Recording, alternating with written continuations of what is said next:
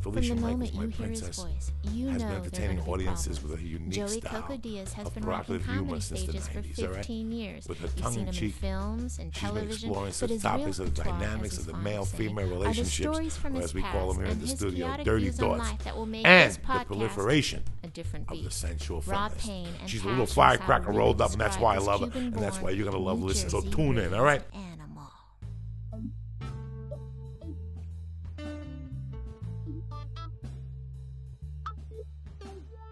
You know, I uh, just got back from Canada yesterday where I had a fantastic fucking time.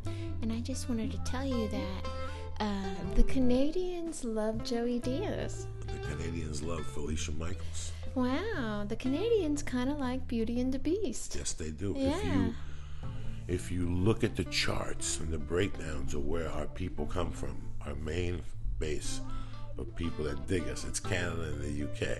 They love me because I can't go there. Do you understand me what I'm saying to you? They love me because they really can't have. I can't go up there and fuck around with them. If I was up there every other month, nobody come see me. I'd be another fat fucking American, a fat Cuban. But, you know, it it goes deeper than that. It goes like the Canadians, like the Cubans, they go to Cuba. Because when I used to work Toronto 11 years ago, you had to stay for two weeks at a shop. Felicia, 11 years ago, I don't even know where my material was at. I don't even know what time. I remember I used Was to. this before your troubles in Seattle? No, this is after the troubles in Seattle. Oh. So it was really weird. Uh, uh, I was sneaking into. Uh, this was before 9 11. Oh, you were sneaking in. Right, this is before Remember the good old days when you could sneak, sneak into into Canada? like this. All I had to do was fly up to Buffalo. My friend, this is how crazy this was. My friend in Florida was dating a girl in Florida from Buffalo, and I was telling him the story that I was going to Buffalo. I didn't know how to go through. He goes, "Dog, done." Done. And I'm like, what are you talking about? He goes, listen, I date this Italian girl and their family's fucking nuts. The father is retired, but he goes into Canada every day to gamble to a casino. He'll be more than happy to take you. It was the dead of the winter. The guy picked me up, him and his wife, like they were my parents. I mean, it was the weirdest thing. No, te- no cell phones then, no nothing. Yeah, yeah. Like I had a call them from the airport, and they're like, "We'll be right there." And they picked me up, and they took me to their home. Never met me before. This was all on the boyfriend's hearsay. Went to their house. They said, "Do you want to take a shower and freshen up?" I was like, "Sure." I'd been on a plane for seven hours, six hours. They made me like spaghetti and meatballs. They talked to me for a little while, and they go, "What time you want to go?" And I go, "Whenever you want." They go, "Let's go." And they had a, a pass on their window that they didn't even have to stop at customs. They just would uh, go right through, you know. And I would he would drop me off in Ontario, and I would take the bus from Ontario to Toronto, and do the two weeks. But even then, with no credits, no nothing, they would book me for two weeks in a row, and I would go the first week, and I'd have a men's a men's a week. Uh-huh. The second week, it'd be sold out Yeah. because it's the style. It's it's it's something that it's they like it. It's louder. It's obnoxious. You know, I'm not Yeah, saying Canadians yeah. are obnoxious, but that's the way it is. The UK too. Fuck you, bloody this. You know, you bloody cunt. You know, they oh, like oh me. yeah, no, you no, understand no. me? So I it's know just this about Canada. Like, if Yeah. you, if they're, they're not going to be that polite. No, yeah, they're great. gonna throw some honesty No, up on the they're stage. great. At you. I've heard people say, you know what? We go to Toronto to illustrate New York when we're shooting, and the people in Toronto a little bit more straightforward than the people in New York. I told you the best strip club I've ever been to, besides the Meadowlands Inn where they stuck bananas in that pussy, was Toronto, Canada, right there on Bloor Street. You know what they call when a woman sticks a banana in her pussy? What's that? Chunky monkey. Oh shit! Oh shit! so what happened in Canada when you were up there? Talk to me. Uh, well, Canada, you know, because uh, uh, I had the operation uh, five weeks ago, and I was a little nervous about the gig. Uh, and, I, and it was in Edmonton, and uh, I was nervous about my energy for two shows, like on Friday and Saturday. I was nervous for that, and you know, I hadn't worked in a in a long time as a headliner since like uh, March, so that's kind of a long time. You know, it's, it's you get a little nervous, you know. And uh, so the first night, Thursday, was fine, you know. Uh, the second, and I had a great time on a radio station with these three guys. Uh, and then the second time on Friday, first show, I was just a little bit off my game, you know. And uh, and speaking of Canadians being honest, and uh, and I was I come out and I did okay, but then I got too ballsy and I did a new joke, and the joke I couldn't remember the fucking punchline, you know, because I was all like, oh fuck, because you know how I am sometimes, right? And uh, and then uh, people were getting were really rowdy that show, pretty much up front. The early show. The early, Show, Yeah, which is very Fucking rare. Crazy. Yeah, yeah, this is what I'm saying to you. Yeah. This is why I fit right in because Yeah, yeah, it was, it was, and I was like, whoa, because I wasn't expecting it, because I thought, oh, the second show is when I'm going to have to have a Cosmo and fucking, you know, brace myself, you know what I mean? But uh, so this guy yells out, "Are you nervous?" And no one's ever yelled that ever to me, uh, to me before, and I was just kind of standing there like, whoa, I can't believe a guy just said that. That's so weird. And then uh, uh, the crowd started to get restless, and then I had to spank the guy to put him to bed, and you know I did fine the rest of the show, and I had a great set, but uh, it really threw me off my game, and it made me like a little bit self-conscious because the middle was this young kid named Jordan Chizowski, and he's Canadian, he's from Edmonton, that's where Deaf. he was. deaf. he and knows he- the local references. That's deaf. Right, and you know what? Yeah. Uh, He's talented. You know, I mean? Talented, yeah, no, that's knows what- the local references. It's always the luck when you haven't been on stage for four months that they put fucking Johnny Heat in front of you to work it all week, and you're sitting back there going, "Man, I haven't been on stage." And, and I know what you went through the first yeah, night. the it's fir- just- I know, I know. so then, and uh, and Jordan is a very strong act, and he did quite well, and the ladies like him, and all that kind of jazz. And then, uh, uh, what? And he uh, and uh, he's cocky with it in a in the perfect kind of way. Like that's how you should be when you're 22. He's 22. He's been on stage a year and a half, and he's already at that point, right? So you know what I'm saying, right? Right. So, uh, so I was kind of feeling like, oh, and then Saturday I had uh, really good sets, but uh, and he's real strong. And then Sunday, uh, uh, you know, because you pride yourself, like I have to be the best I can be. You know what I mean? Like you don't want uh, the middle or the You don't wanna leave the the- yeah, open yeah. micers like, oh, oh, you know what I mean? So, so then Sunday. I walk in and it was a tough crowd. Like everyone ate it on the show. You know what I mean? And it was just uh, you could you you could just dread it, you know. And I thought this is a good uh, thing to bring up because it's like anything that happens to you in life. Like you have a couple of days where you're just projecting a bunch of bullshit, like oh that person thinks I suck, and this person, and why aren't there, you know. But it could be about anything in your life. And then you get then you'll have another day where you're even going into a worse situation, thinking oh this is gonna suck. And you know what? On Sunday night, I go on stage and weirdly have the best set in my entire life. Joey, I got a little bit of a standing ovation afterwards, you know? And and and I thought about it as I got up 4 hours later to fly home to be with my children where they'll greet me with hugs and sloppy kisses and then demand to know why they can't play M games anymore. But I was thinking that whole trip back home like like wow that I, I do that a lot. I go into a situation and i pick out everything that's negative you know what i mean? Because i'm so insecure like and i have to defend myself against this and be aware of that. When when the truth is uh, you're just having a, a couple of shitty days and then the next day could be the best day in your entire life. You know what i mean? It's uh, that's beautiful because I do the same thing. That's a great analogy. But you had a great time. I had a great time, and uh, uh, I had a really great time because I learned, you know, and, and I. Uh, You learned about yourself a Yeah, little bit. yeah. And it's amazing that when you do anything in life and you learn about your limitations, that it really fucks with you for a couple of days. Like, wow, I did that. I did. Remember when you first started comedy, Felicia, and you did eight minutes, then 13, yeah. then 22, and then one night you were the middle, but the headline didn't show up. And the guy's like, stretch, bitch. And you did 48 minutes. And you walked off stage floating. Like you couldn't even fold to go into your car. Like, how long did I do? 48 minutes, Joey. And you sit, it's it's mind boggling. Yeah, the limits, yeah. you know, and it's with anything. You know, last week, you know, when I first started this little exercise program four years ago, I remember one day the bar had no weight on it, and that's 35 pounds Uh-huh. or 45 pounds or something. And I go, let me just try this. Here I am, 400 pounds. I couldn't lift 45 pounds. Like I had no strength. And the other day, was I telling you this? I was telling uh. my wife the other day, some guy was lifting at the Y, and he had 135 pounds on the thing, and I was outside hitting the bag. And as I walk in, he goes, "Hey, I'm done here." I go, "You know what? Leave that on for a second. I go, "Do you have five minutes? Can you spot me?" And I told him the whole story. I've been fucked up for four years, and I just want to try this. He goes, "Go ahead." I benched it like four times. Oh, really? So it's like here I was scared to even go close to the 35 pound weights, the, the, the 45 pound plates. So that changed my whole outlook for a couple of days. Like now I want to go to an aerobics class in the morning. Like the last two days, like I've been gearing up to go to like a, a step class, like at mm-hmm. 615, like a total body tone, because I feel I won't pass out, you know, like you never know. And when you feel you could push, you have gone the limit. Like, you know, Felicia, tonight, if I can make it to 32 minutes, I'd be fucking happy. Yeah. If you, you know those nights. Oh, yeah, you yeah, fucking yeah, know those nights when you're like, Joey, I can't believe you got me out of the house. I haven't been on stage in a week, and now how long do I have to do it? I'll fuck with you. Oh, Gotta yeah, do 48 yeah, yeah. minutes. Joey, Jesus fucking Christ. It's all of a hard, sudden, yeah, it's like you got eight, just do 18, Felicia. And at 18, you're like, fuck you, I'm not getting off. Yeah. You, you know what I'm saying? And you're like, but all of a sudden you get off there, and it, and it, it changes your whole outlook for a week. Yeah. You know, like it, you just have that glow, like you just got the best fucking piece of ass you've ever gotten, and sparkles came out of there. Oh, absolutely right. Yeah. It's uh, it's an amazing feeling when you see your limitations.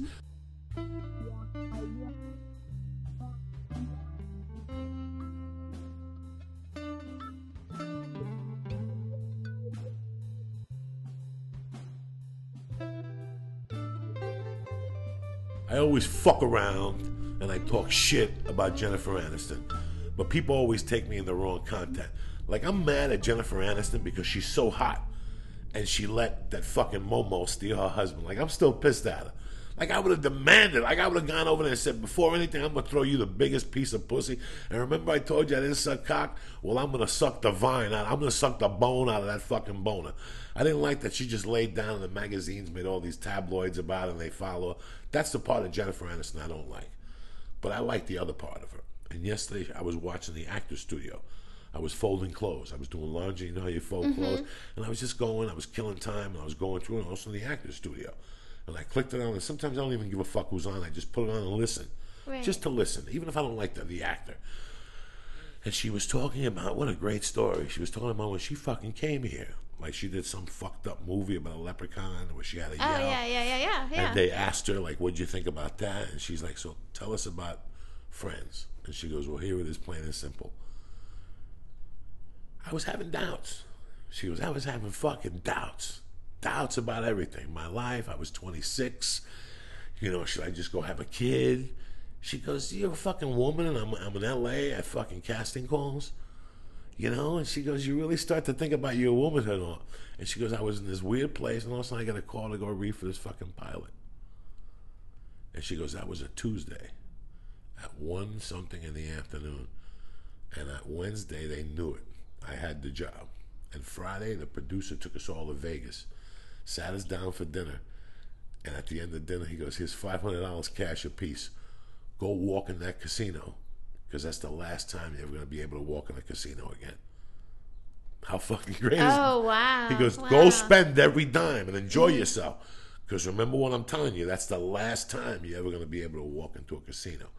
And she spoke about what she's given up in her life. She gave up her life for f- fame in a way, how she has no privacy. You know, the whole thing about that. But it was such an amazing story how somebody just said, here, go do you. Like, I love all those little things. Mm-hmm. That's why I love Rocky. Last weekend, Rocky, the 4th of July weekend, Rocky was on. And people watch these movies and they talk about this part and how tough he was. There's one part in Rocky that is so brilliant that you don't catch. Nobody catches it. When the loan shark, this street piece of shit, goes up to him and he goes, Here's 500 bucks. And he goes, I don't think I'll be able to pay you back. And he goes, It's not a loan, it's a gift. He goes, Kick it towards your tranny. He goes, and he turns around and he goes, You know what? I think Lady Luck is in your corner for the first time in your life. When people say those little things to mm-hmm. you, they just, and that's part of what you're saying, you know, just that something happens that changes you forever. What a great fucking thing, you know what I'm saying? So- Yeah. By the way, I, I, you know, I don't mean to defend Jennifer Aniston. No, no, But no, I I like just- her movies. And Yeah, I no, I think, lo- you bro, know, good please. for her. I watch But I could tell when I watch her, she's not my type of chick, and I'm not her No, type of I could tell- But, I could tell, But, no, but, but uh, in defense of her, how can you win against Angelina Jolie? Look, if your husband starts fucking uh, Angelina Jolie or a chick of that magnitude, you, you know, you can't get that back. You know what I mean? Yes, Unless you you're going to embarrass yourself. No, you Go can't. over there and no. throw that monkey on him. No, Like the no, big black no, kahuna. Let me tell you something. Jennifer. Aniston is a very You got to throw your monkey on someone to keep someone. very, very, very attractive woman. And uh, that's why that's always baffled me. But anyway, we're back, bitches. Beauty and the Beast. That's my girl, Felicia Michaels. Joey Diaz. I got this uh, email I got to talk to you about because it goes with, uh, you know me, I'm a celebrity rehab fan. We've had I this discussion on you, show. yes, Have you you- watched this season at all? No, no, no. It's fucking retarded. But the guy that's on the show that gets under my skin more than anything this year is Michael Lohan. Lindsay Oh, I saw a father. commercial for that. Yeah. Okay, Lindsay Lohan's father is a pathetic guy that's trying to get this attention, and he'll do anything to get this attention. You know, like domestic violence and arguments, and it just never ends. So he's in there yesterday. I'm watching the, the I taped it on Sunday, and I was watching it last night. And he's talking about prison, how you guys don't understand.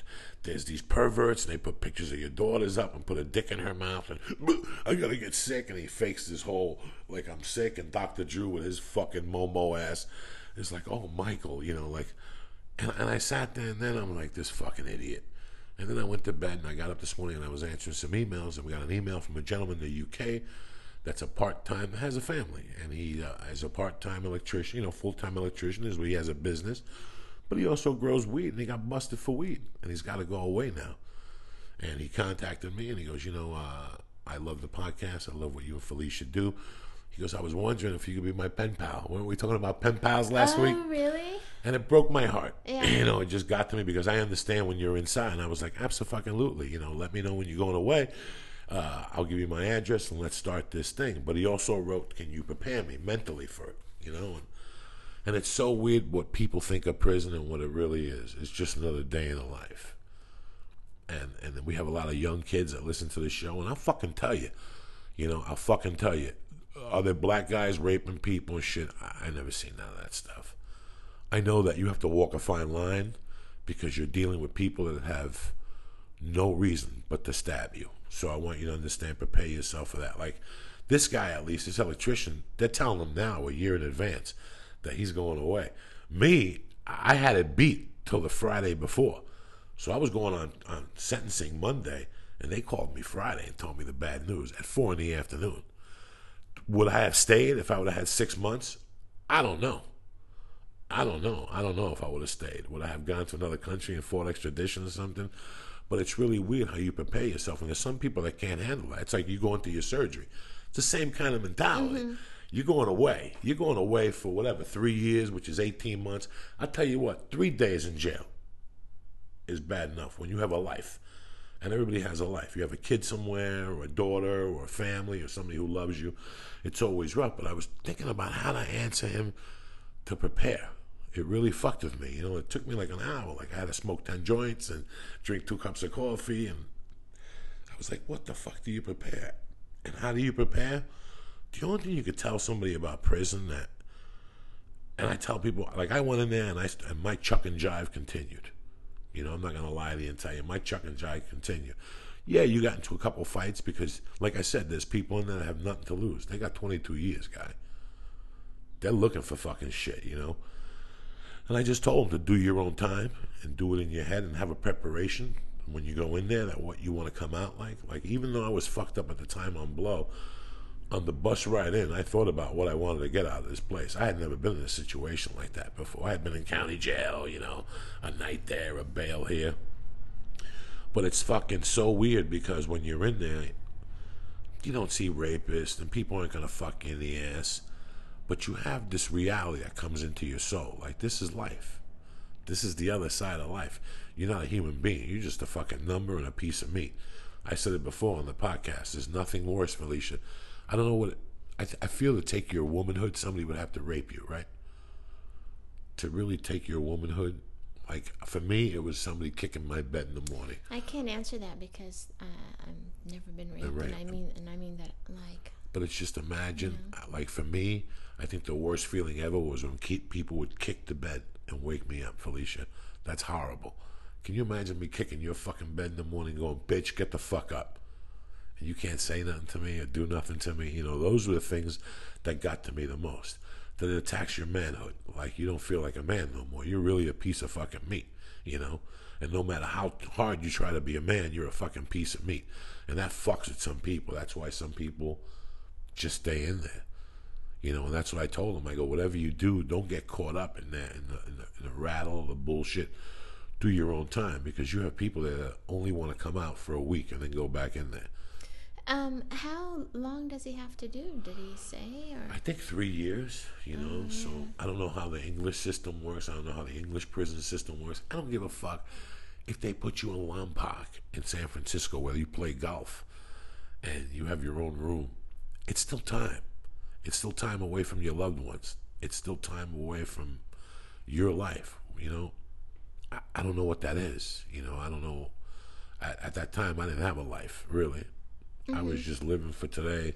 I was making money. I didn't even know what the fuck I was doing. I wasn't dealing in it. I was just, you know. But it's amazing when somebody takes your freedom away. It's a fucked up feeling, Felicia. And you, when you say it to somebody, you're like, oh, somebody takes your freedom. What's that? Fuck, Felicia. When somebody reads your letters before you get them, when somebody feels up your kids when they come to see you or your loved one, can you imagine somebody feeling up your kids? You know how embarrassing that is? So those are the things that bother you more than the actual time. The time, after a while, you become buddies with somebody, you have the same interests, whatever Yeah. the fuck, you yeah. know. So yeah. all I can do is prepare you. Is that's it. It's just do your own time. Read some books, do some push-ups. If you Do want to lose really someone, play golf at Lompoc Prison? Fuck yeah. Are the federal fucking fucking prisons, really? they play tennis. The federal prison system now is a little tighter, but in the 70s, you had furloughs, three day furloughs. Your wife could come on the fucking property and fuck your brains out for three days in a trailer. Where I was, they made you go out and clean the roads. You know, you see people on the roads. Were you on a chain gang ever? for about three days. Then they realized I had a driver's license. So they said, You're useful to us. So what we want you to do is to take a truck and go to all these sites, and then they'll give you the garbage, and you take it to a place in Golden. So I used to at least have freedom and drive around, you know what I'm saying? But for the first, from August to November, I didn't see daylight. Like I was up in Summit County Jail in mm-hmm. Colorado, which was fucking great. That was that was the playground. It was funny because I was thinking about a guy, Felicia. I never told you the story about a guy that I met in there, just to let you know how fucking crazy the police is. This guy was a half a gangster from Brooklyn, an older guy, and he went to Colorado to to leave, like he had a warrant in New Jersey or something like that. And he got pinched in Colorado. Listen to this story. And while he was in there, he went to the police and they said, Listen, man, the mafia's looking for me. I owe a bunch of money. They already know I'm in this fucking jail system. I want to become uh, a witness for you guys. And they were like, Yeah, yeah, yeah. This is 87. They're like, Yeah, yeah, yeah, yeah. What can you do? And he goes, Let me out. I can make buys. At that time, there were these guys in, from Panama that were taking over Colorado. Mm-hmm. And he's like, I know these guys personally. He didn't know anybody. He goes, I know these guys personally. I can make a buy. I'll call them. Blah, blah, blah, blah. No worries. They were like all hot. The feds came in. They're like, let him out. They let this motherfucker out. And he said, I'll make some buys. So he goes, don't worry about it. Give me three days. Put a, cop on me. Put a cop in my house. I'll set up a buy. He went to a payphone. He called some friend of his that was Spanish, and he said he talked in Spanish, like half Spanish. And he hung up and he goes, "It's set for Monday at four o'clock at thirty thousand dollars cash."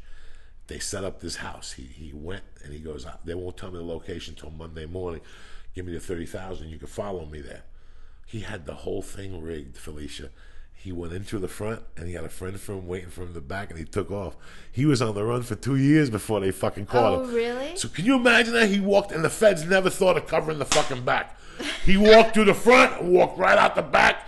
He said he climbed the fence and there was his buddy in a car and they took off. He took his wire off, threw it on the fucking floor. The house was empty. It was a for rented house. They broke in and put curtains on the front Oh, and put the house light in front. And the friend answered the door. They locked the door. They ran out the back and into some fucking car. And he was on the lam for two years. He was in Summit County. and for some reason, the other day, I thought about that story where they, oh, when they caught Whitey Bulger, they made such a big deal. Oh, I was thinking about that when you were telling that Bitch! story. You know, he was on the run for 16 years. What's the big deal? After 10, let him keep running. After 10, you didn't do your job. You ain't no fucking genius. You're the fucking FBI. It took you 16 years to fucking find what Whitey Bulger. And it's so weird. I've always said that. When you hide, don't hide. Go right in front of them. You got to go right in front of them because they never suspect that. I mean, he's he's from Boston, so they weren't looking. But they, he was on Santa Monica with dogs, walking them every day, waving at people. Vote for me. That's crazy. A half a million cash in his fucking house. 16 fucking years. That's the other reason why I didn't run before those three days because they always catch you in the back. Yeah. And they always catch you at the worst time of your life. You know, because they, when you go to a hospital for stitches, they run your name. Yeah. And they fingerprint you if there's a problem, right in the fucking hospital, dog. There's no beef in the hospital. So what happens if you're driving your kids to school and you get into an accident? Boom, there you go. Yeah. You know, wait a second, your fingerprints came up as somebody else. We got to take you to fucking jail. So I don't want to get involved in anything like that. You know what I'm saying? But I just want to talk about that prison thing because television and the media always scare the fuck out of people. Like Oh yeah. they yeah. always scare the fuck out of people. And if you're a man and you carry yourself the right way, nobody will mess with you. If you go in there playing games, they'll light you the fuck up. I was in there when they lit some people up. A lot of people in there make believe they're selling drugs, and they'll go to you and they'll go, listen, Felicia, call your wife, call your husband, and tell him to Federal Express two hundred dollars to my wife. And the next time she comes for a visit, she'll bring me an ounce of coke, and I'll give it to you. I'm just mm-hmm. making up numbers, you know. Right. So a lot of times people just say that. You'll call your husband, get him to wire the money, or meet you on the outside. A lot of people meet on the outside there, and they'll give you money. They'll bring in drugs. A lot of people don't even have drugs set up. They just want you to wire them the money. Right. And I've seen people like that get beat the fuck out. Why would they do that? That seems pretty stupid. because that's the way people are. Yeah. People, you know, obviously they're in jail. They're not that much of a genius. They got caught somewhere along the line. I mean, let me tell you something. The smartest people I met were probably in prison. really? Yeah, because listen, no matter how smart you are, this you're very smart. But when you're dealing with other things, you're dealing with other people, and that's when it gets ugly. That's why drugs are really bad because you got to go out in your belly and sell them. You got to be out there dealing with people unless you're a kingpin or something. But even then, I don't know what Felicia's doing. What if Felicia goes to drop a kilo and she gets arrested? Mm-hmm. Then she comes back looking for another kilo with cash. She's been doing this for 20 years. That's how easy it is. That's how easy it is. But there's some fucking smart people that they devise this type of stuff. You know, the mind. I mean, it, somebody told me something when I was on the inside, and it made a lot of sense. Think if you took all your energies and put them into something good. Mm-hmm. Well, there's some people that take their fucking energies, the way you create a joke, we create the podcast, and they just divert it into into whatever. Like I was telling my friend the other day about that thing I told you on the podcast, the people who invented the fake dildo. And they never invented anything. They just put a, a picture of a dildo that spread water in your asshole and it put ice cubes and all this shit. It was impossible. But everybody in the country sent twenty nine ninety five for Where it. was this? This is 15 years ago. Some Really? company, 10 years ago, some company, some guy, some two young kids in college came Uh-huh. up with a, a fucking a, a dildo that was small Uh-huh. that had a little hose in the back and it sprinkled water in your asshole while the thing was buzzing and, and flames shot out of it. It was just amazing. it cleaned your car. It was 29.95. Guess what? What? They put all they do was put an ad in Penthouse. You know all those dirty Uh-huh. magazines. They got a hundred thousand orders. Everybody paid with a cash for twenty nine ninety five. They had nothing. What they did, remember I told you this? They took a check with a big black dick on it and sent it back to people. So in those days there were no ATMs, so you had to go in and cash your check. Are you going to deposit a check for twenty nine dollars with a big black dick on it, Felicia? I don't fucking think so. I think like three people did out of a hundred thousand. So these people ended up keeping, you know, ninety thousand times thirty dollars. Did they get in trouble? No. Oh, wow, Because the people didn't cash a check. They didn't rob you. They sent you a check Right, back. right. But in those days, there was no ATM that you could just and go on with your way. You know what I'm saying? it's like the old days. You had to take a box cam and take pictures of your friend's dick and her pussy, whatever, and then you have to drop them off, and then you get the pictures, and everybody's laughing at you when you pick them up. Those days are over with now. We got laser printers and all that shit, Yeah. right? You take a picture of your pussy, you press a button, zzz, there it is, right? The privacy own home. I never took a picture of somebody's pussy, but really? I'm just saying. You never took a picture of somebody's pussy? I never pussy? did no no sex. T- I, I wouldn't have the heart to ask. You know. Have you ever taken a picture of your own dick? I think so. I think a girl took a picture of my dick once as a joke. You know what I'm Yeah. saying? Yeah. And was it hard? Was it soft? It was hard. Why would you take a picture of a soft fucking dick? That's I don't know. The conversations that's we like taking a picture of an empty fucking pool. You know what I'm saying?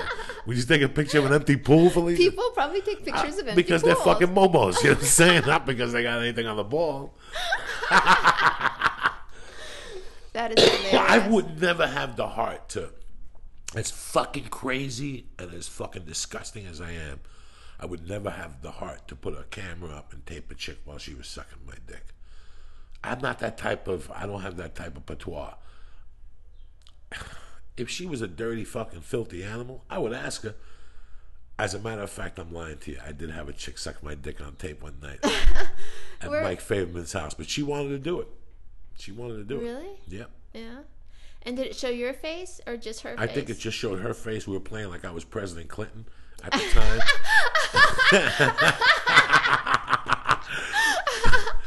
this was a fucking weirdo at the store. She came to the store on a Sunday night, and she was hotter than hot, Felicia. The glasses, the big fake tits, the nice ass, tan. She said she was a school teacher, brown hair. You know, I looked at her. I'm like, she's not my league. You know, why am I even gonna talk to her? I'm gonna keep my little grandma coke. You know what I'm saying? Like if there's a, like if she was a coke snorter or something, I may get it, but I'm no danger. She was up there making out with Mike Young on the stage and shit. It was classic. And then while Mike Young told her to get off the stage, she went and blew somebody else. I went back on the stage and ended up making out with Mike Young. And that was the first night. After she made out with Mike Young after she blew someone up. It's hysterical. Really? Hysterical. And then the second night, I was not at the store. The second night was a Monday. Does Mike Young still do comedy? Yeah, he's still at the store. Yeah. This was a Sunday night. That Monday night, I'm at my house minding my own fucking business. And I'm like, man, I gotta go get a bag of weed. At that time, I didn't have my license.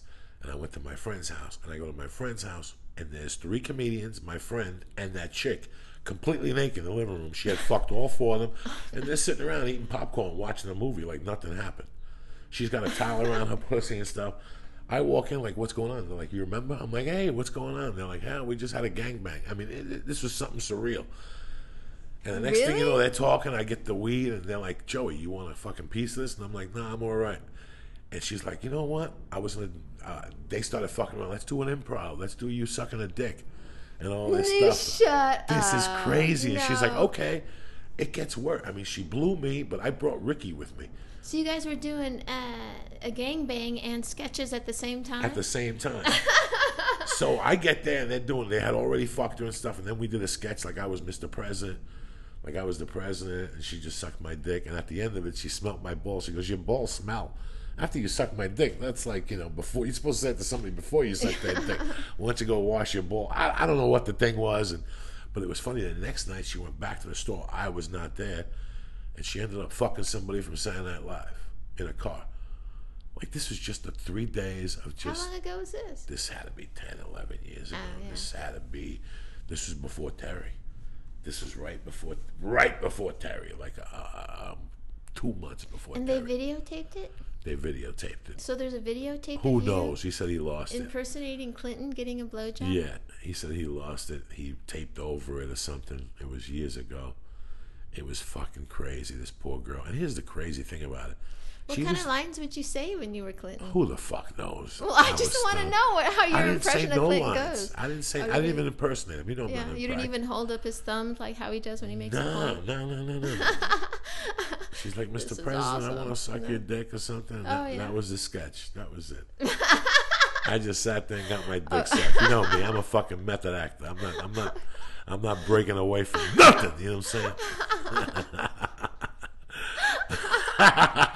I mean, what the fuck? But I've never done a tape with people. Like, I could never ask a woman to take a picture of a pussy or take a picture of her from behind, even though it's a great picture. Really? I've asked a guy to take a picture of his thing. Really? Oh, I know you have. How many pictures you got in your wall there? Uh, in my what? In In my your, phone? in your, how many pictures do you have in your hidden compartment? Uh, quite a bit. Quite a bit. I figured Yeah. that. Yeah. Oh. Actually, I, d- I don't save them all, and then and then the guys always say, "Make sure you erase it," and I never erase them. Fuck no. You show your friends and shit at parties. but you know what? Who the thing is, they're they're not showing their faces. You know, they're not showing So their you would let faces. somebody take a picture of your pussy without your face? oh no no no no. All right, because Yeah, I take yeah, a picture of your yeah. snatch right now. I don't give a fuck. No no no. Without your, we'll, we'll put on the bot, Beauty and the Beast webpage, and for a piece of banana bread, a contest. Guess whose pussy it is? You know what I'm saying?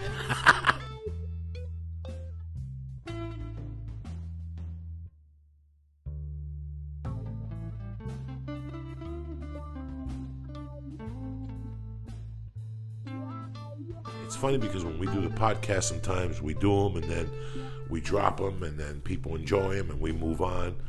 But when we leave, you always leave like you're like, fuck, I didn't mention that. You Oh know? yeah yeah. And then, you, and, and then you, you, you, you can't tell the story over because people uh, listen and they go, oh, he told that story already, or we told that situation, or whatever. We mentioned the. And it's funny, yesterday when I left here, Ari was in a bind, so I had to go by Ari's and do his podcast. And he talked about prison.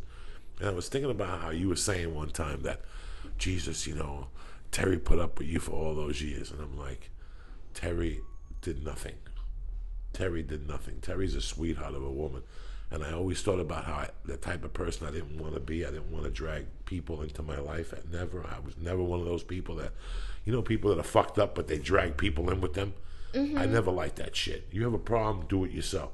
When you get your shit together, come back and we can hang out. But you can't have a relationship with people. And half the time you're in jail, or if their phone's ringing and you need bail money, it just gets on people's last fucking nerve. Especially a woman, you know. No matter how much they fucking love you, after a while they're like, dog, this has to come to an end. I can't keep doing this every week. So I never really put Terry through that angle. And I never really put anybody, like my early friends growing up, yeah, I tortured them a little bit. But you, you know, I was thinking last night. Me and I were talking about crimes and stuff. I went on like a tear for a while, and it was the weirdest tear because I had so much to lose, but I didn't give a fuck. And that's when you really check yourself, when you're like, "Fuck." Here, I thought I would stop doing dumb shit when I had a family or something, but it, with me, it was the opposite. It was I went on a fucking tear. And there was a moment when I got out of prison and I was in a halfway house and she got pregnant and we've never discussed it on this show that when my ex-wife got pregnant, like I lost my fucking mind.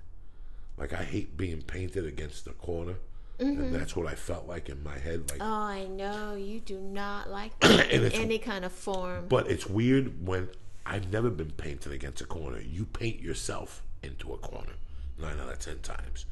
You just put this added pressure on yourself. We all do at different situations of our lives, and then you look back later on and go, "Was it fucking worth it?"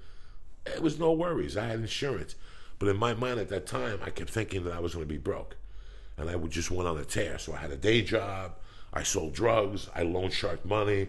I fucking st- uh, stole shit. I curbed cars, which is when you sell cars illegally. oh, really? I used to curb fucking cars, Felicia, with school money. So I would sign up for the University of Colorado for 18 credits, like my buddy taught me. Uh-huh. And then I would drop to nine credits part time and take the rest of that Pell Grant and that plus loan and all the loans they would give me. And I would come to you and say, Felicia, what do you want for your car? And you'd say, Well, I want 10, but I'll take 987 cash. So I would go home and take your car without your knowledge and put an ad in the paper. Like put an ad in a weird paper, like a different paper. I was great at it. Real quick. I had accounts on all these weird papers in Wyoming and shit, the Wyoming Gazette. This is fucking crazy. I've never talked about this shit. And I would put the ad out in the paper for your car, but I would put it out at make offer. And somebody would call me within an hour and go, hey, I I live in uh, Cheyenne, Wyoming. What is the interior? It's mint, blah, blah, blah. Everything's deciding on final expansion. I'm not here to rob nobody, which I never was a thief. I never changed speedometers. That wasn't my bag. I just knew that there was a living hustling people with cars. Uh-huh. Like, Felicia, you want 9000 but I got 8700 I got an idiot up the corner that wants 9100 Even if I had a chance of making $400 in a day, uh-huh. that's 400 fucking dollars. Right. 20 years ago, that's a lot of fucking money. Five Right. times four, that's Yeah. $2,000 a week. That's eight grand a fucking month. That's Tax-free. 96000 a year. Tax-free. Tax free that nobody knew about. But you can't curb cars unless you have, you can only curb two a year or three a year. They know. Oh, really? So you have to use other people. So I would have to use like your sons or your identification. And I uh-huh. would say, guess what, Felicia? You're a car owner today. And you'll go, oh. And I give you 200 cash and you wouldn't give a fuck. It would, nothing. It would never Yeah. come back to you because you know it was legit. I just curbed cars. Did you know that? Uh-uh. I curbed cars. So then people would say they would want the car, and then you would go back to the guy who has the car, and what would you do? Would you wouldn't steal the car, right? No, I give him the cash he wanted. Oh, right. or I take the guy's cash that he uh-huh. gave me. All I do is, I mean, it's so fucking easy. Yeah. It's a little bit of driving and you got to do some title work and stuff. But so I got to go from here to Crenshaw and pick up a car. Okay, you meet me over here on the corner over here. Give me a certified check. So let me. So tell me, after your wife gets pregnant, uh, uh, ha, what was a typical day when you wake up at the halfway house? A typical day at the halfway house. You ready for this? You're gonna fucking die. Okay, a typical day at the halfway house. I get up about seven, and I'd uh, run. I'd run on Boulder Reservoir, the path, mm-hmm. and then I'd go back to the halfway house and take a shower and take orders for blow. And how old were you at this time? Let's do the fucking math, you know. 25, Okay. 24. So I would get up, go to the ha- uh, go to for a run, 25, 26, go for a run, and then go back to the halfway house, switch into a suit. Even if I didn't have to go to work till two or three, I'd switch into a suit. This was the first time I was in the halfway house. We got some fucking wild shit here. So you, I go into a suit, and then let's say I wouldn't have to be in by two. That's when I would do all my running around for the blow in that suit. They would, I would have to sign out to an address and a phone number. So if they would call the dealer, the dealer would say, "Joey's here, but he's on a demo ride." Mm-hmm. We'll have him call you when he gets back. And I had a pager, they would page me and say the halfway house is looking for you. So I'd pull over to a payphone, any payphone, and go, "Joe Diaz, what's happening? Oh, we're looking for you. Where you at? Give us the number you're at." And they call back, and that was it. They knew I didn't have a residence. I was always on demo drives, mm-hmm. so I could be fucking selling blow. So I didn't have to be in till two. So from breakfast, I would go to, every morning to the Harvest restaurant in Boulder, the best. Get the Swiss granola with the Harvest iced tea. Mwah! And that would, in my mind, erase the cocaine in my system. You know what I'm saying? Like, this will get me healthy. The run and this will get me healthy. This is your crunchy granola. This is my- uh, crunchy granola part of your life, This right? is pre fucking wedding. This is pre wedding when I'm trying to put away money. And then I would go to Mitsubishi and work. And at the time, they had the the Eclipse was the hottest car in America, and I was selling those at sticker. People were calling you from London. yeah. Hey man, I want a red Eclipse. I got it, but it's sticker, and you got to pay for shipping. And people would just not even see the car, sight unseen, uh-huh. wire money. It was amazing. So I would sell a bunch of those. I would curb cars. I would take a course at night sometimes, but I didn't have to be until midnight. I talked to halfway house. I didn't have to be until midnight. Get I was here. level four. Yeah, So what time were most people having to be in? nine. Oh, really? and I was in midnight, and I didn't, ha- and I could sign out at six. All I had to be within there was six hours a day. I had them down to a science. But in the meantime, away in the coke, it would go through your system. It goes through your skin. So I gave him a hot UA and shit. But then I got married and got out. I got married, went on the honeymoon, got out, did blow, and then I fucked with them for months. For three or four months, that's when I put the fucking pool cleaner on my dick and tried to piss in the fucking thing. forgot about I put the Drano on my dick and pissed in the fucking thing. that, yeah. was that thing. So in like October, they put me back in the halfway house because they know I'm selling blow. They Uh-huh. they fucking feel it. They know it. they know that the tests are coming up weird. Like Yeah. I'm, I'm having small amounts and shit. So they they write me a letter and they say they're going to violate my community corrections and they could have sent me back to prison. Here's my wife, six months pregnant. They're like talking about sending me back to prison. And we had to go all to the courtroom and just say, fuck it. He's going to go back into the halfway house. So they put me back into the halfway house for three months.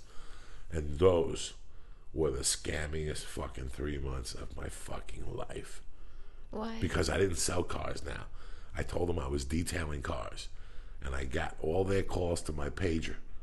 So I would sign out to my fucking pager. I had nowhere to go. I would just get up in the morning, get in my car, and say bye and leave.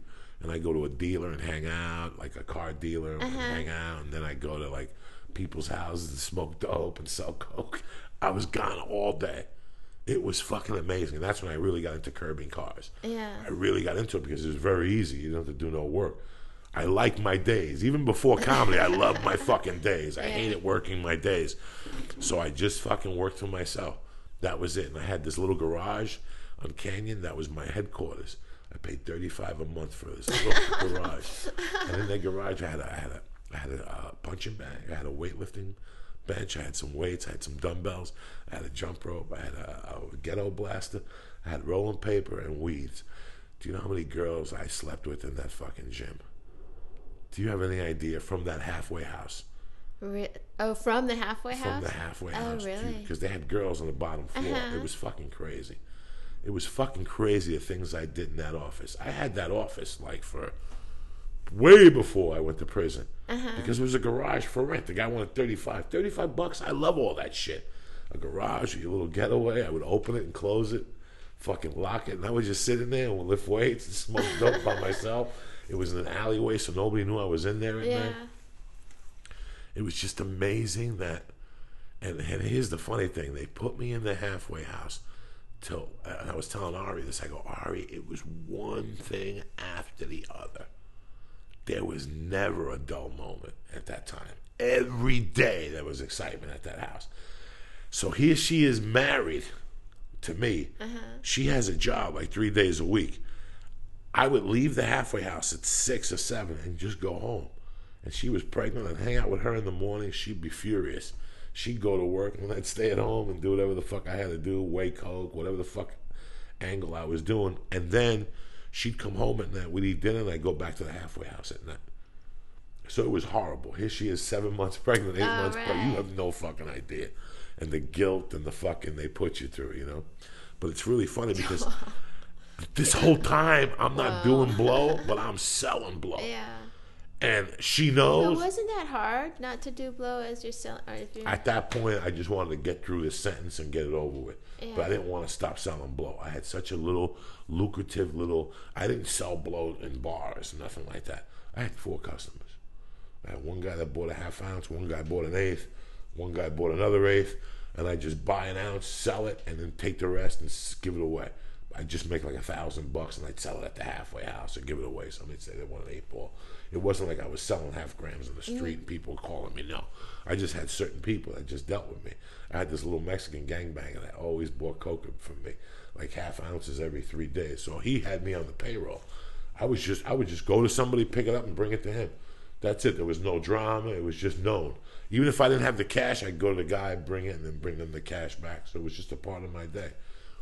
And it was such a weird fucking lifestyle, Felicia, to wake up in the morning and have zero and know that your whole lifestyle is banked off of criminal fucking enterprises. Like beside the car salesman, Yeah. which really wasn't criminal, it was legit. But that was how I got around and did all my shit. I had a friend on the East Coast that worked for UPS then, and he was robbing the UPS trucks, and he couldn't sell the shit in Jersey, so he would UPS it to me in Colorado, and I would sell the shit for him and then send him the money back. I mean, Felicia didn't end. And then they let me out of the halfway house February 2nd. Her due date is like the 9th or something like that. They let me out on the 2nd, and it's a huge snowstorm. I'm talking about one of those Colorado fucking two foot snowstorms that just hits out of nowhere. Like you wake up that morning and the flakes get bigger and bigger. I'm saying this because people have no fucking idea, and this leads to a story. You know those big motherfucking flakes that all of a sudden the sky turns gray Oh, yeah, yeah, in yeah. Colorado, and you're like, what the fuck? It was 60 an hour ago. Yeah. A lot of people don't know about those. This is how it is in Colorado. When I got out of the halfway house, it was beautiful and sunny and my wife was nine month nine months pregnant, and we went to this uh, uh, New Orleans type place in Boulder, Lucille's. It's only open for breakfast and lunch. Tremendous. They had the beignets with the fucking oh, tremendous with three eggs. So the spicy food must have fucked her up. So we went back home, and between me just getting out of the halfway house and shit, we're just the stress, we both fell asleep. I basically woke up. Like when I went to bed, it was 60 degrees at 11 in the morning. When I woke up that night, there was a foot and a half of fucking snow. It was one of those, co- you know what I'm saying? Like, Right, right. you can't describe it to people unless they lived in Colorado. Yeah. Like, you go to bed and you wake up like, oh, I'm going to take a walk. And you're like, what the fuck happened? And it was one of those. And she's like, my water broke. oh. This is to top everything off. Right. This is like the top. I, I, this is how much bad luck I had on me. It was such a bad chain of karma. I was doing so many bad things. I was chucking and jiving, Felicia. I was the king of it at this time. Yeah. I was chucking and jiving. I was not going to pay my debt to society. Don't worry about it. Ba, ba, ba, ba, ba. I just got out of the halfway house. Her water breaks. I'll never forget this. I go outside. It's a foot and a half of snow. She's in the back going, uh, uh, Well, I uh, mean, you know, no, about I'm to not, I'm pass not, another no, human no, no, no, no, I'm, not. I'm not feeling bad. I'm just to add to the story. And I go outside, Felicia, and you dig your car out. You clean the windshields off. You start it up. You clean the ice, the whole thing. You got to dig it out. You got a foot and a Yeah, half. yeah, So- yeah. So, you got to get in the fucking car, start it, and then back it up a little bit and dig it. I mean, there's two feet of fucking snow. And as I, and I pull the car out, and I go inside to get my wife, and as I pull out, some guy, the neighbor from upstairs, Uh-huh. is trying to go into the parking spot. And I'm like, whoa, whoa, whoa, whoa, whoa, whoa, whoa, whoa. I go, I just dug this out. My wife had a baby. No, I just cleaned this out. It said I'm the bottom one. And he goes, Mm-hmm. fuck you, motherfucker. And he spits at me. I'm out of the halfway house. no. I'm out of the halfway house a fucking 24 hours. This is why I know about the kiss of death when I talk about Chael Sonnen, that you had to do something bad to have this. Like, that means you never stop. Like, you just, your whole day is committed to scamming. So I'll never forget this guy spits at me. And I look at him like I'm out of the halfway house and I'm like, this just didn't happen. I go up to him, I go, what the fuck is your problem? He closes up the window. So he turns off the car and he gets on. He goes, "That's my problem, bitch. I'm taking this parking spot." And He was one of these guys that was crazy at night, would walk around all night and shit. Oh, really? So I didn't know what to expect. I hold off and fucking smack him in the face with everything I got with a full fucking thing. Bam! And we start going at it in the ice. And let me tell you something, Felicia. I miss uh, fucked up my foot and I slipped, and this motherfucker was punching the shit out of me. I'm on the bottom, and he's punching the fuck out of me, and I oh, could feel my head hitting the fucking ice. Oh, I had snow in my face, like we were wrestling in the snow. It was getting into my neck. It was cold out. He's punching me, but one of the punches he threw, I caught his arm. This is way before jujitsu and all of this shit. Uh-huh. I caught his arm, I must have thrown him off balance, and he slips. So I get on top of him, and I'm fucking pounding him now and I can see the blood coming out of his fucking ear, and I'm pounding him. And as I'm fucking pounding him, I hear one, and I look up, and there's two fucking cop cars with their lights on, and I'm like, "Ain't this a bitch? I'm gonna go to jail." And my wife's giving fucking birth. This this is never gonna end. This is this my life is never gonna fucking end. And they get out, they pick me up, they throw me against the car, and they throw him against the car, and all of a sudden a third cop car comes. And it's this big guy that I had known from the car wash. I used to work at a car wash in Boulder. And he goes, Joey? And I go, yeah. He goes, what the, what the fuck's going on here? And all of a sudden he got to me first. Thank God. They got to me first. And they're like, what happened? I go, bro, my wife's giving birth. Her water fucking broke. And this dumb fuck, this is a complicated story. I go, this dumb fuck, I dig out and this dumb fuck spits at me. And he goes, if I had the chance, I'll spit again. Ah! So now I got him. Because I'm already, he's already, now he's bleeding and shit. Mm-hmm. I'm like, I'm going to go to jail for assault. There's nothing I can do. Yeah. And they're like, Joey, what happened? So you, you, you fucking went in the spot, you know? They're like trying to smooth it out. The other cop's like, this is an assault charge. And this cop's like, wait a second, dog, this guy's a good guy. Let's just smoothen this thing out, you know? And they're like, what happened? And they're, and the guy's being a jerk off to the cops. And they're like looking at this like, so here, I mean, I was going to jail, Felicia. If this guy would have been a decent Republican, I wouldn't be having this conversation with you right, now. But because he was a jerk off, the mm. cops looked at him like, really? They had a huddle. They come back. They go, here's the deal. Both of you shake hands. I'll never forget this, Felicia. I put my hand out, and the guy goes, I ain't shaking his fucking hand. And the cops look at him, and they go, you know what? You weren't doing too good when we got here. We'll just let this beast on you again, motherfucker. Shake his fucking hand. And the guy shook my hand, and the cops are like, what address are you? And I go, I'm 14, whatever. You know why the cops came? Because my wife was moaning so loud and somebody thought I was killing her.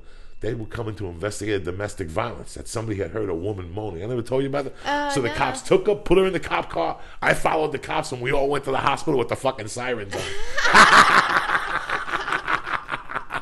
That's how you do it, motherfucker.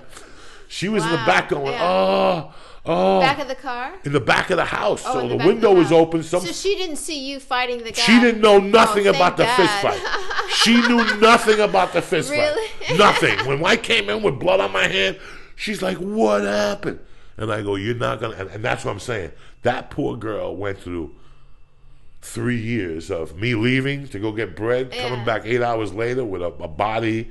Oh, you know yeah. that poor girl went through fucking hell. I know this story has nothing to do with what we're talking about, Yeah. but it's so weird how you asked me that and I forgot. Like I was like, I never put nobody through hell, and I was like yesterday when I was telling Ari. Oh, like, that's why you're. that's why because I'm pissed because you said that to me that day. And that, Terry did, went through nothing. Terry went through one bad night with me. The night I stayed out, and then I called her at five in the afternoon, and she went to work. When she got home, I was puking white on the carpet, like all the fucking pills and cut was starting to come out of me. And after I seen that, like I never put it through that again. Yeah. Because you just can't put a woman through that all the fucking time. Is it, and then that happened while you were doing drugs? yeah, that happened like six months into us dating. Oh, really? I went home with her. I was having a great time, and at four o'clock, some people called. and They're like, "Dog, we got a dropping over here, over on Curson. You either coming or you staying." I said, "I'll be there in two minutes." That motherfucking that at five when I left on Sunday afternoon, they were just ordering the fucking final ounce of blow. So what did Terry say when you were tossing your cooks? Like, what did she think was going on? That night, she didn't say nothing to me. But did she think she knew? The next day, Terry's not the type of person that'll say something right away. She'll say something the next day or the day after. And she just said it. She goes, Doug, what I seen, I didn't like what I seen. It was fucking terrible. I never want to see it again. She goes, I don't deserve it. And you're right. You don't. Nobody deserves that. You know. She goes, you want to do that shit, do it on your own fucking time.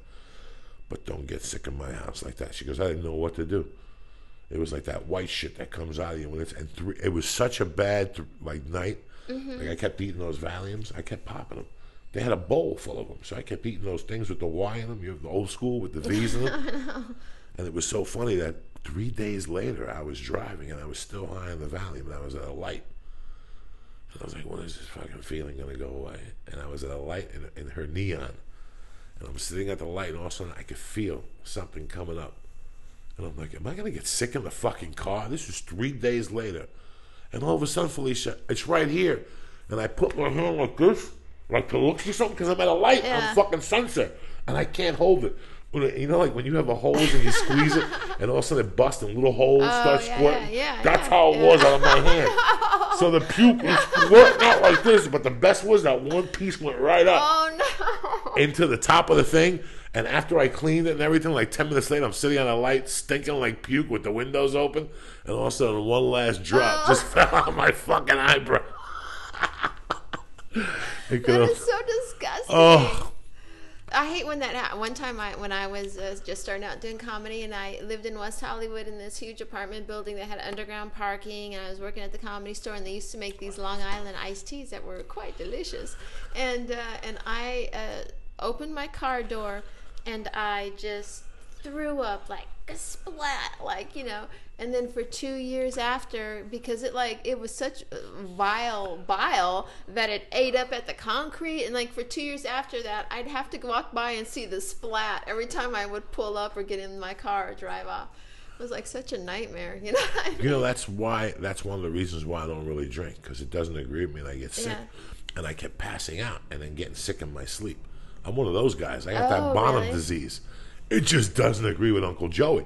Like there's nights I'm hanging out with you and all of a sudden everybody's drinking. I'm like, I wish I had a fucking Zambuca. Yeah. You know, as something as simple as a Zambuca, which doesn't do anything to you. Yeah. And I'll take a shot of it and put it away, and I would go home. And the next morning, I'd wake up into a room of fucking puke. One Zambuca. The other night in Irvine, when I was working with those guys, look at man, I'm fucking 300 pounds. How many drugs did I do? How many joints do I smoke? I was craving, and the people on that hear this are gonna fucking send me a dick to stick up my ass after I tell you this. I was craving an amaretto and milk. Oh my God! Here's a dick right here. You ever crave an amaretto and milk? Have you ever had an amaretto and milk on ice? I no no no. delicious, delicious. no, it's not about I getting can't do those drunk. kinda drinks, it's yeah. not about nothing. It's just about it's a delicious, fruity, nutty drink. Say what you want. I don't give a fuck. You know what I'm saying? It's just amaretto is almonds, so it's a nutty little drink. And amaretto and orange juice ain't bad if you just want to. Sometimes you want to drink and not get hammered and be sociable. Right. So that's what it's called. They're called sociable. So you don't get fucking plastered after your third drink. We're trying to talk business. And so Yeah. I learned that in my mother's bar. My mother used to say, when people come in, I drink sociables, dog. Hers is uh, Cointreau, which is horrible, but it's delicious. Cointreau on the rocks is delicious. Ugh. Cointreau, you ever have it? Yeah. You have it inside. You have it Oh, inside. No, I, think. know. Yeah, yeah. I Ah, that's why that day I drank it. I, I could drink Cointreau straight. Cointreau is what you add when you know when you want to make a real margarita.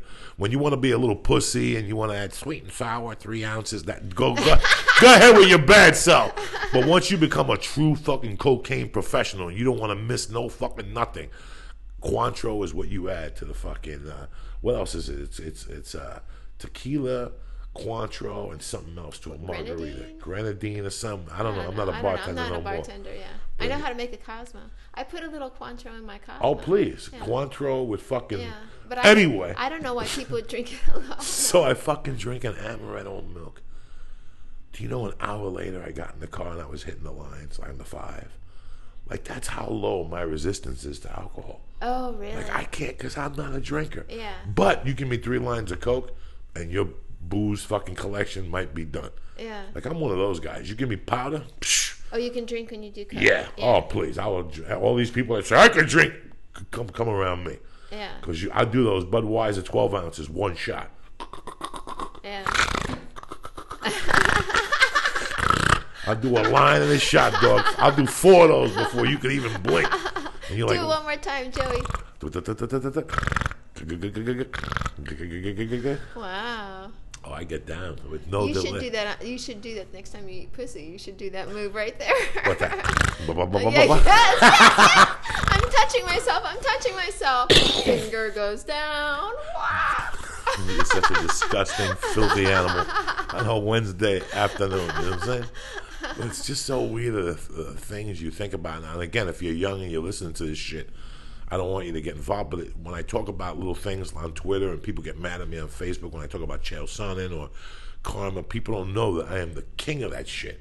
And I know when shit's out of whack because you're doing something that's out of whack. When shit's out of whack in your life, it's because you're doing something that's out of whack. But you know what, Joey? I was talking to, uh, I, I told this to two people already now uh, because last week you had uh, said that your mom used to say if the deal sucks from the beginning, it's going to suck at all the, the way end. through. And I told two people, I told the activity partner and my niece, because I thought I felt that was so powerful when you said that, you know, and it's true. When you look at something and you're going through, you know, or you just meet someone and it's shitty in the beginning, you know what? It's going to be shitty. shitty all the way end. fucking Yeah, through. Yeah.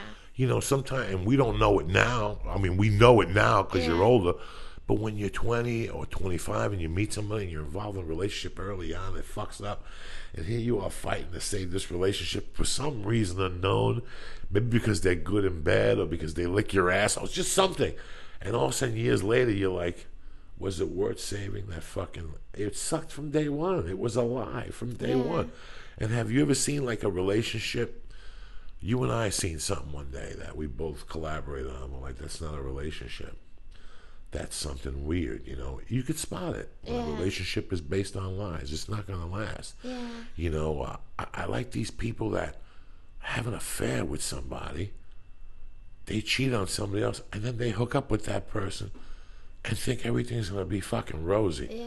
I've never understood that one. You're like, so wait a second. You, this is your, what? How? Are you fucking kidding me? Seriously? And you think this is gonna work from the beginning? Yeah. It sucked in the beginning. Isn't it weird when you meet people that are a couple and you're like, what the fuck is going on here? Because when I didn't do comedy, I worked at a digital capture firm. I think I might have talked about this before, but uh, we were going to go photograph or be the capture firm when the, the, this photographer photographed Brittany Murphy. And it turned out it was her husband and his, I think his name was Simon something. yeah, yeah. And uh, Brittany Murphy's husband. Yeah. Yeah, that was a weird couple. and and and it was at the athletic club in Hollywood, which is uh, they play pool and upstairs. no more, and- no more. Oh, really? It's gone. Yeah, yeah. It's, it's, But it was really like a, it was kind of cool inside how they painted it or whatever, and he was photographing her, and I have to tell you, like that that was fucked up. Like their dynamic was so weird, and and it was just the, you know what I mean. Like when you meet certain people, and you're like, yeah, something goofy's going I on here. they were. ba- It was based on drugs. Their relationship was it like. was I don't know. Yeah, it was I something remember weird. he handed me a camera, and I think he was shooting with a Hasselblad in it, and tethered to the computer. And I was one of the assistants, and I take the camera, and he smelled like coke and cheeseburgers to me, and, and the camera was all sweaty. Cocaine like and cheeseburger. yeah, you know that smell when people Yeah. Kinison used to smell like. I can tell that smell because when I being at the comedy store in the old days, Hennessy used to smell, smell like, like that. No, That is a classic. I know People I smell used to like smell it. like yeah, that. I I bet you did too when Yeah, you were that- in the that midst of it all. yeah. Like it just smells goofy. And he handed me the camera, and it kind of, it like when when a bunch we left the premises after we packed up, and a lot of us were like, "That was fucking weird," you know.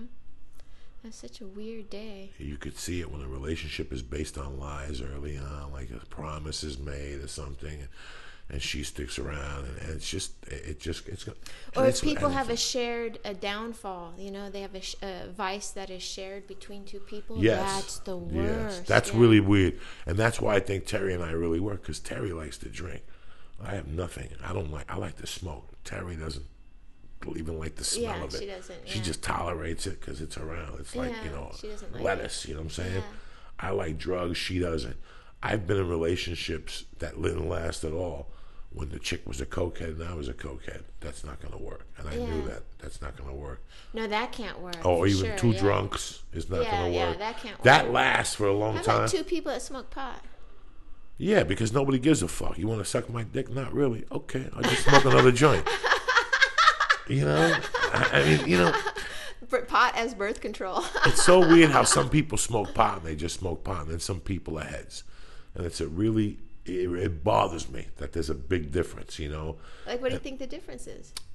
somebody does it recreationally and talks about it, and then there's heads that you know ahead. You could tell ahead. You could their whole demeanor about weed. They don't talk about it. They know if you need weed, like they'll look at you and go, "You need weed," and you're like, "What are you talking about? How'd you know? I could just know." And they give you a bud to go. There's different people that are just sympathetic to the head need. You know what I'm uh-huh. saying? And you could just tell sometimes that just I don't even know how we got That, on this. yeah, people that go, "This bud's for you." Yeah, yeah, and you're like, how how'd you know? You know, and everybody has saved your life once in a fucking while with weed. You know, like when you least expected, somebody is giving you. But uh, I don't even know how we got in this conversation. Well, I would like to say if uh, people would like to email us, because we have the best emailers on the planet. Always, and, always. Uh, you can email us at Beauty and the Beast podcast. At gmail.com. That would be lovely. And anything else would you like to add? Not really. I'm all right. Oh, I wanted to talk about uh, when I was in Canada that I was walking around. It's the biggest mall on the planet. Um, it used to be the biggest mall in Edmonton, uh, where the club is, and uh, and they, they used to have dolphins in this mall. And Edmonton is middle fucking Canada, and they used to have dolphins in the mall. And I remember when I went there like 15 years ago to play, and I used to watch the dolphins, and I would think, God damn, if those dolphins knew how far the real fucking water was, they would have anxiety attacks. Their left flipper would go numb. You know what I mean? They would just freak out. And sure enough, I guess uh, quite a few of the dolphins died. And now they have uh, sea lions or something like that. But it's the biggest mall ever on the planet, and I'm walking around it.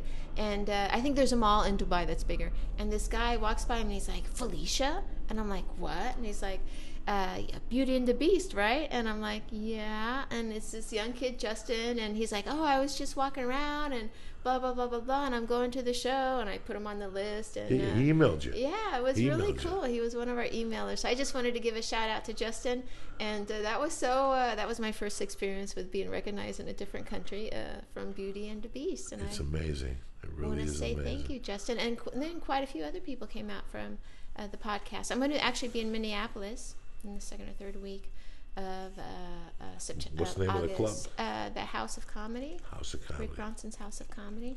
It's really weird that we're getting to meet you people. Like I said, the story last week about Monkey Todd. We're getting to meet you people in the weirdest way. This is like an extension of the Pen Pal 2013. And uh, I appreciate all you people, whether you come to shows or not or whatever, or just communicate with us on Twitter or Facebook, or just listen to the podcast and get something out of it.